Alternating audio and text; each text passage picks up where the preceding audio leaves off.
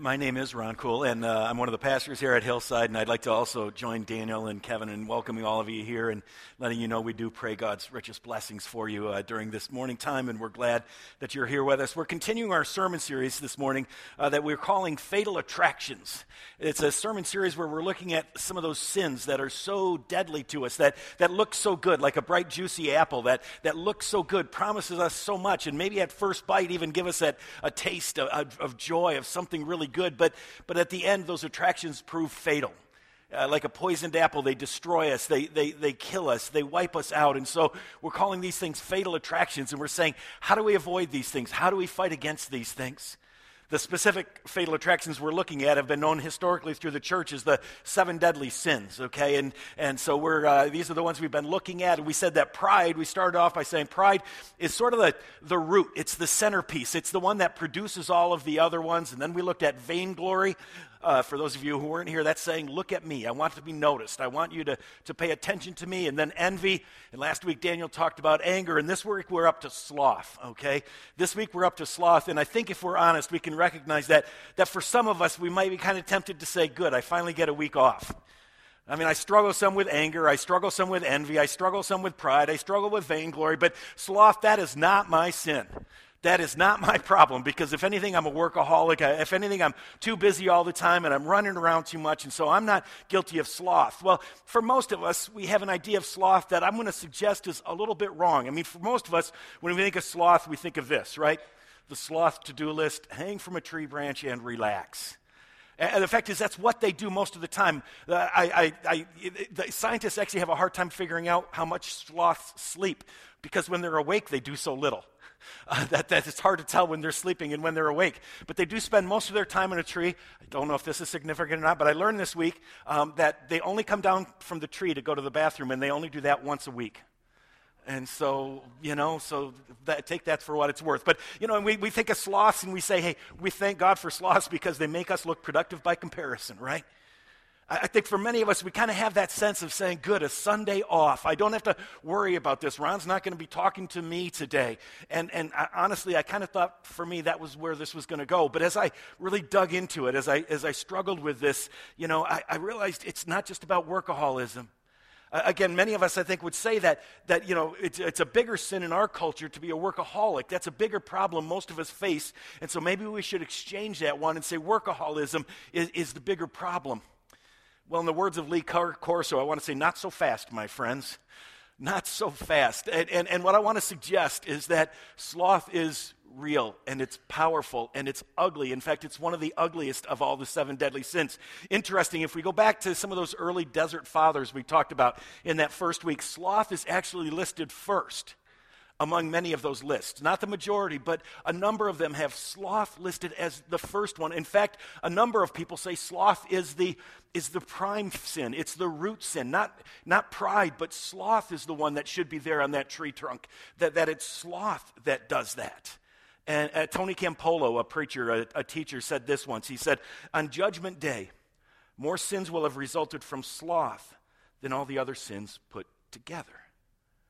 Okay, time out, what's up, right? I mean, most of us, like I say, sloth is one. We've been joking about it all week. I said this morning I thought I shouldn't shower or shave and just show up in my pajamas, right? Because I'm too lazy to do it. But that's not really sloth. In fact, I think we're going to discover as we go through this, and I want just a few minutes of your time at the beginning. If I can't convince you that sloth is real, you get to sleep the rest of the surface. But I think as we go through this, we will see that sloth is a really deadly, dangerous, difficult sin for us to deal with. So let's talk about it. What is sloth? Okay, what is sloth? A couple of things that sloth is not, all right? First of all, sloth is not, and this is what we usually think of it, it's not primarily not working hard at work.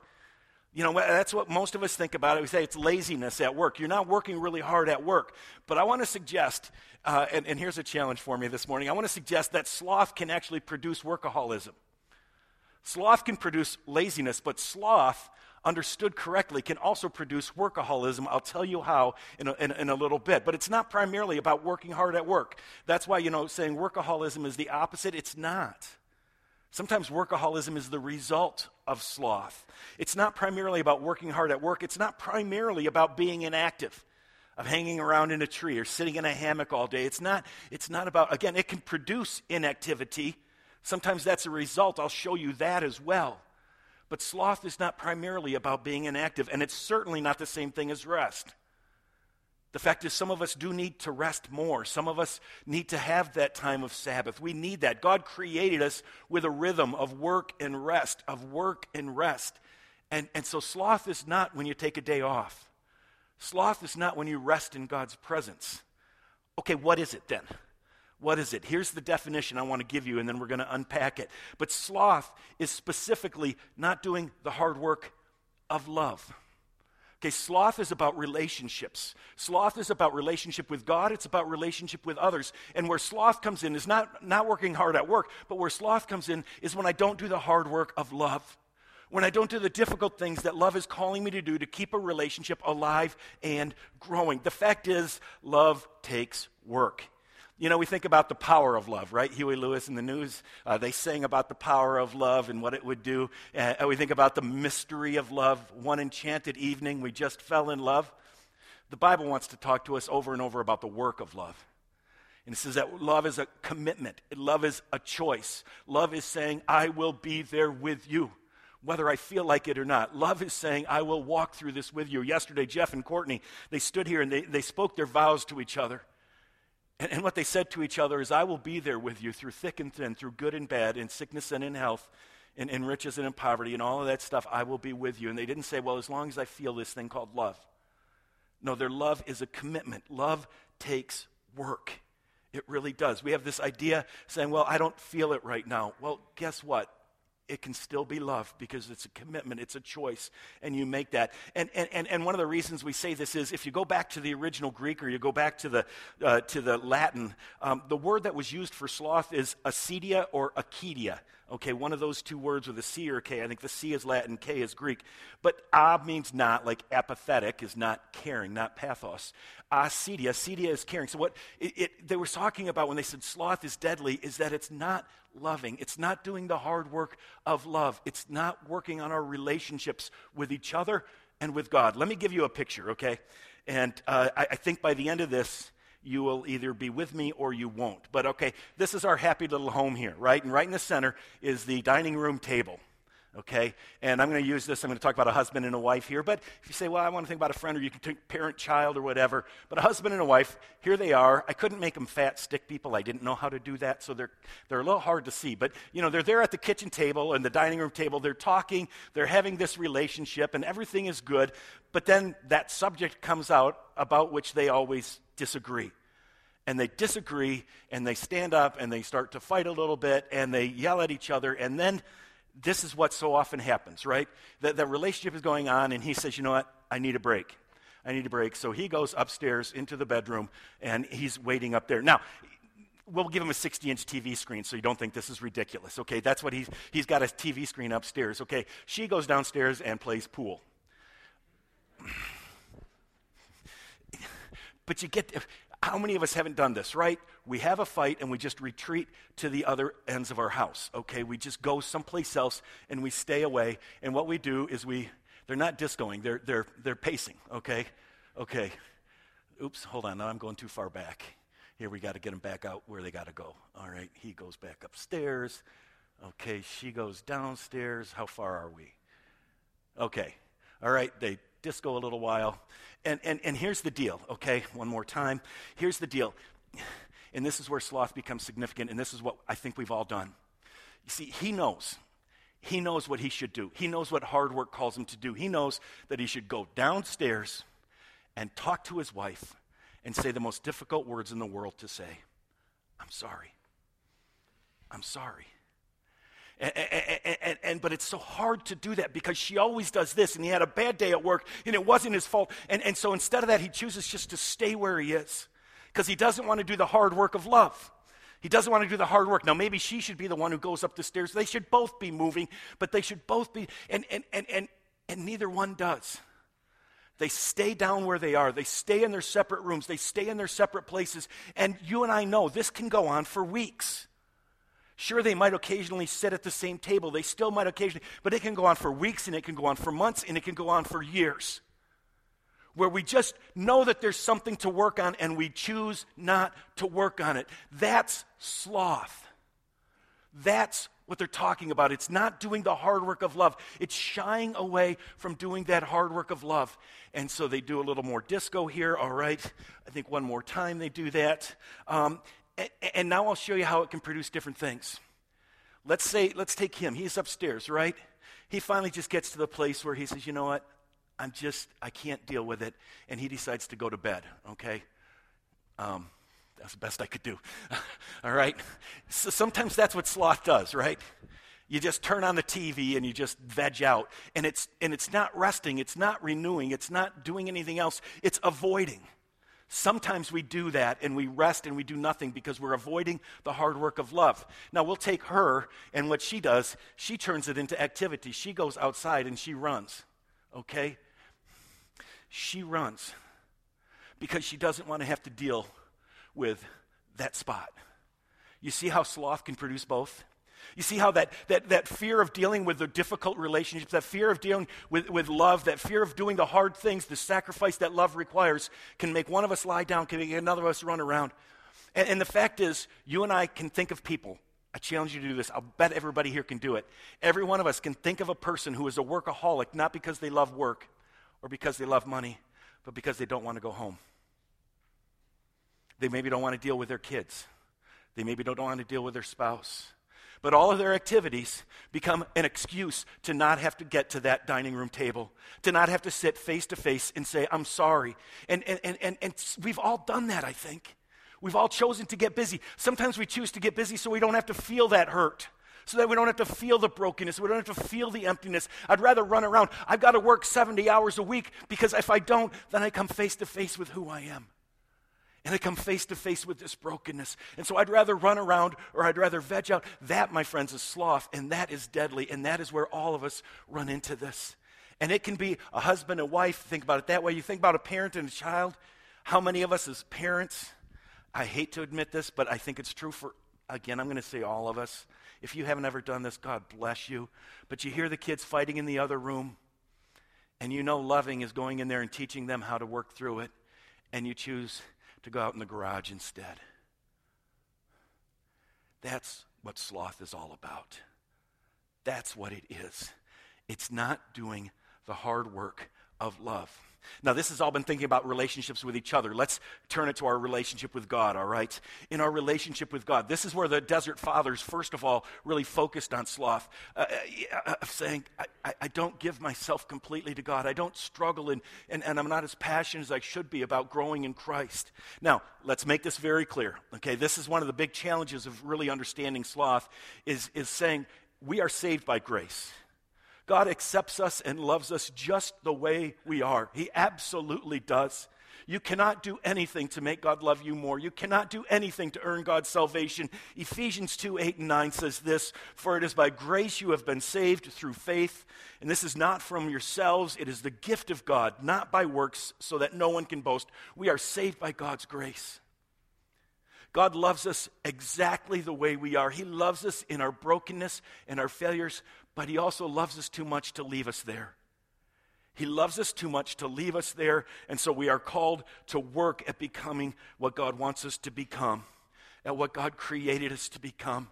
And the Bible is full of calls like this. Ephesians 2, we're saved by grace. Look at Ephesians 4. Paul says this, "You were taught with regard to your former way of life to put off your old self, which is being corrupted by its deceitful desires, to be made new in the attitude of your minds, and to put on the new self, created to be like God in true righteousness and holiness." I am saved by God's grace, and I can't make him love me anymore, but I am called to put off the old, and I am called to put on the new. Saint Augustine said that we have a God-shaped void inside of us. We have a God-shaped place inside of us. And what sin does is it tries to fill that empty spot with so many other things so that we don't feel the pain of that. But what God calls us to do is he loves us, he forgives us, and he says, now work to put off the old, get rid of the old, fight against sin, give it up, take it off, put off the old, and put on the new. And that's not easy.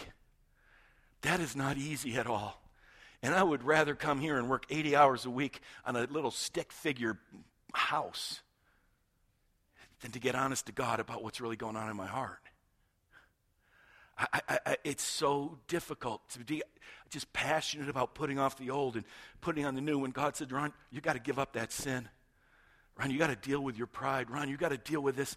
Oh, God, I don't have time to. I got to go work. I got to go do something else. Philippians 2, Paul ties them together. Therefore, my dear friends, as you have always obeyed, not only in my presence, but now much more in my absence, continue to work out your salvation, right? Work it out. Work it out. Do the hard work of loving God.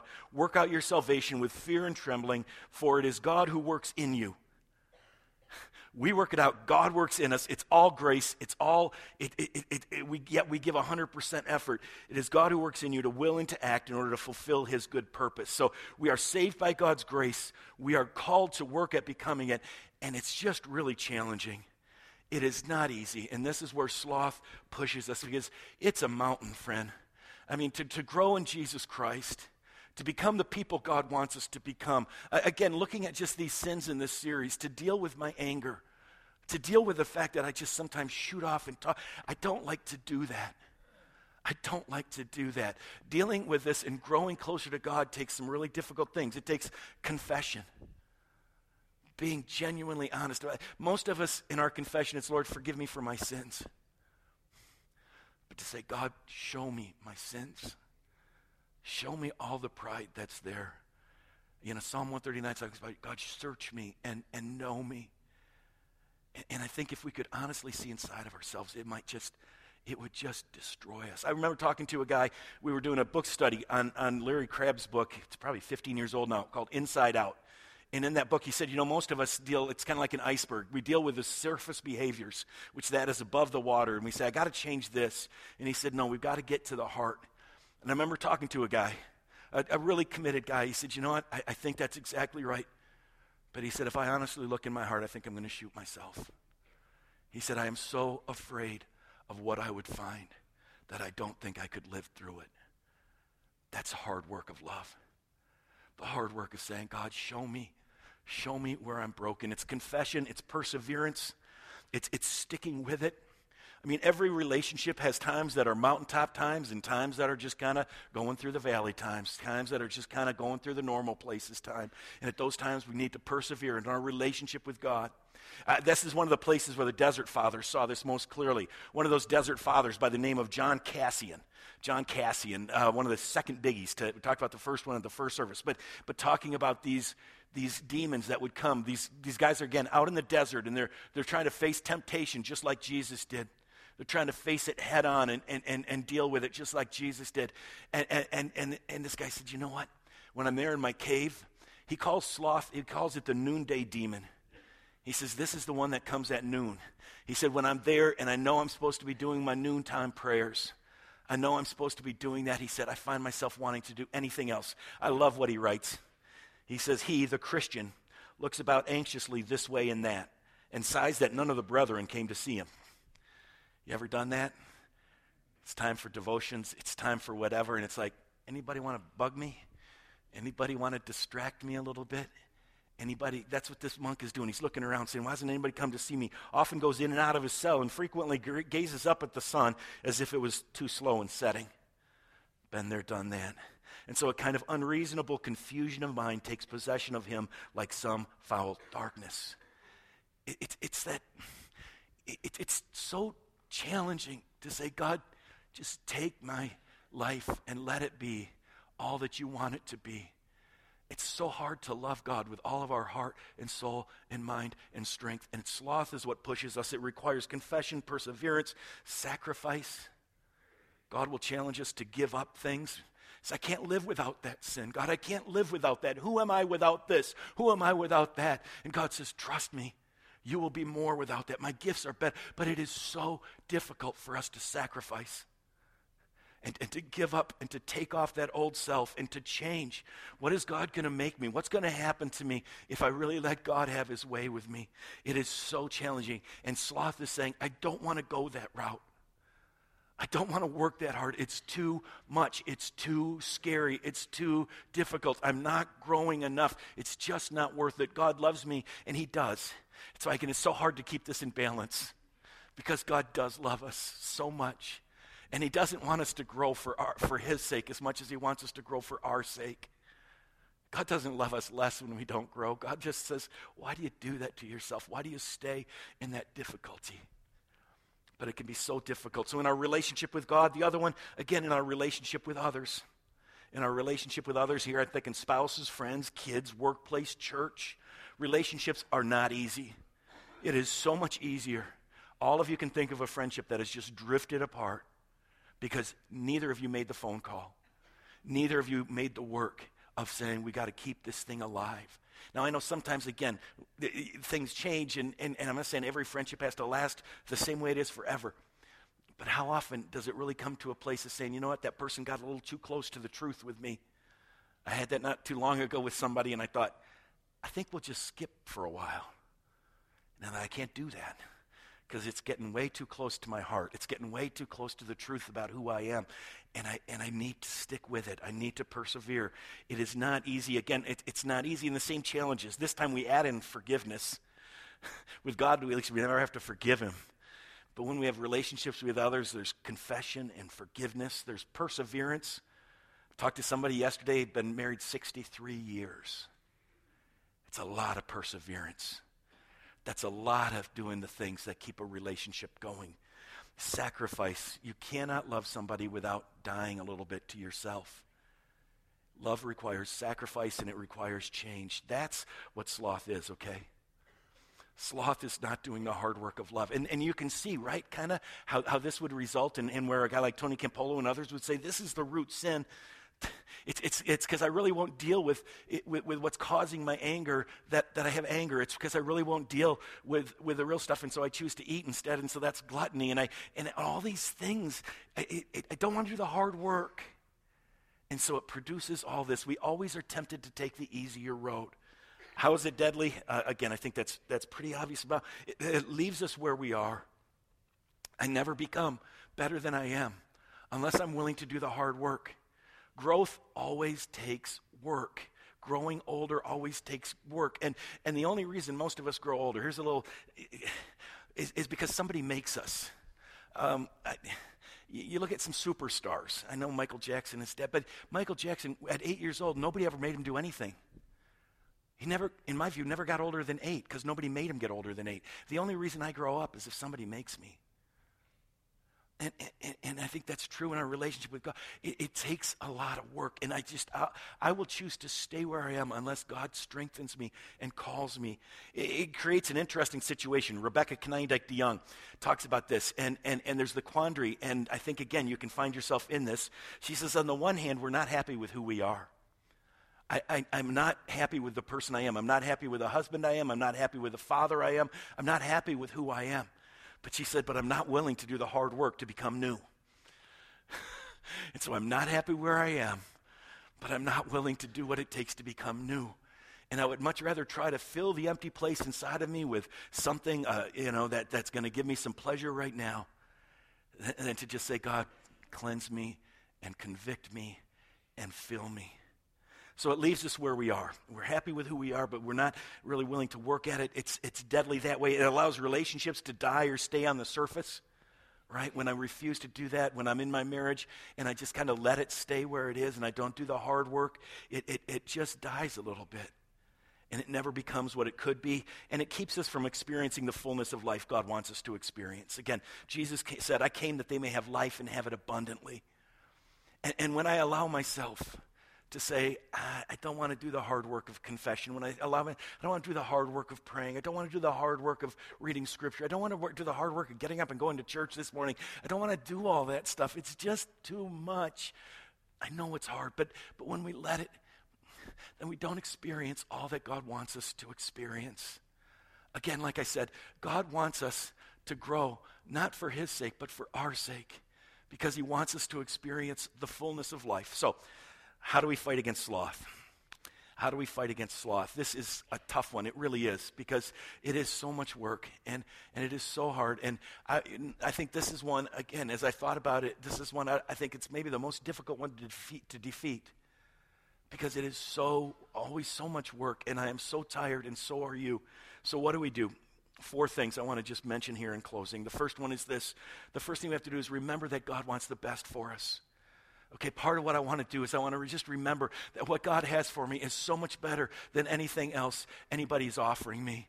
That God, what God wants for me is so much better, and I need to know that. I need to know, again, John 10:10, that the thief comes only to steal and kill and destroy. Jesus came that we may have life and we may have it abundantly. And what God has for me is so much better than anything I'm letting go of. And I need to remind myself of that. 1 John 4:18 says this, there is no fear in love, but perfect love drives out fear. I get so afraid of letting go of this stuff. I get so afraid of what might happen. But if I understand and I look at God's perfect love, it drives out that fear. And I begin more and more to run toward him. Peter German, interesting comment that he makes, and let me explain it to you. He says this, running from hell is a lousy way to approach God. What does he mean by that? Running from hell is a lousy way to approach God.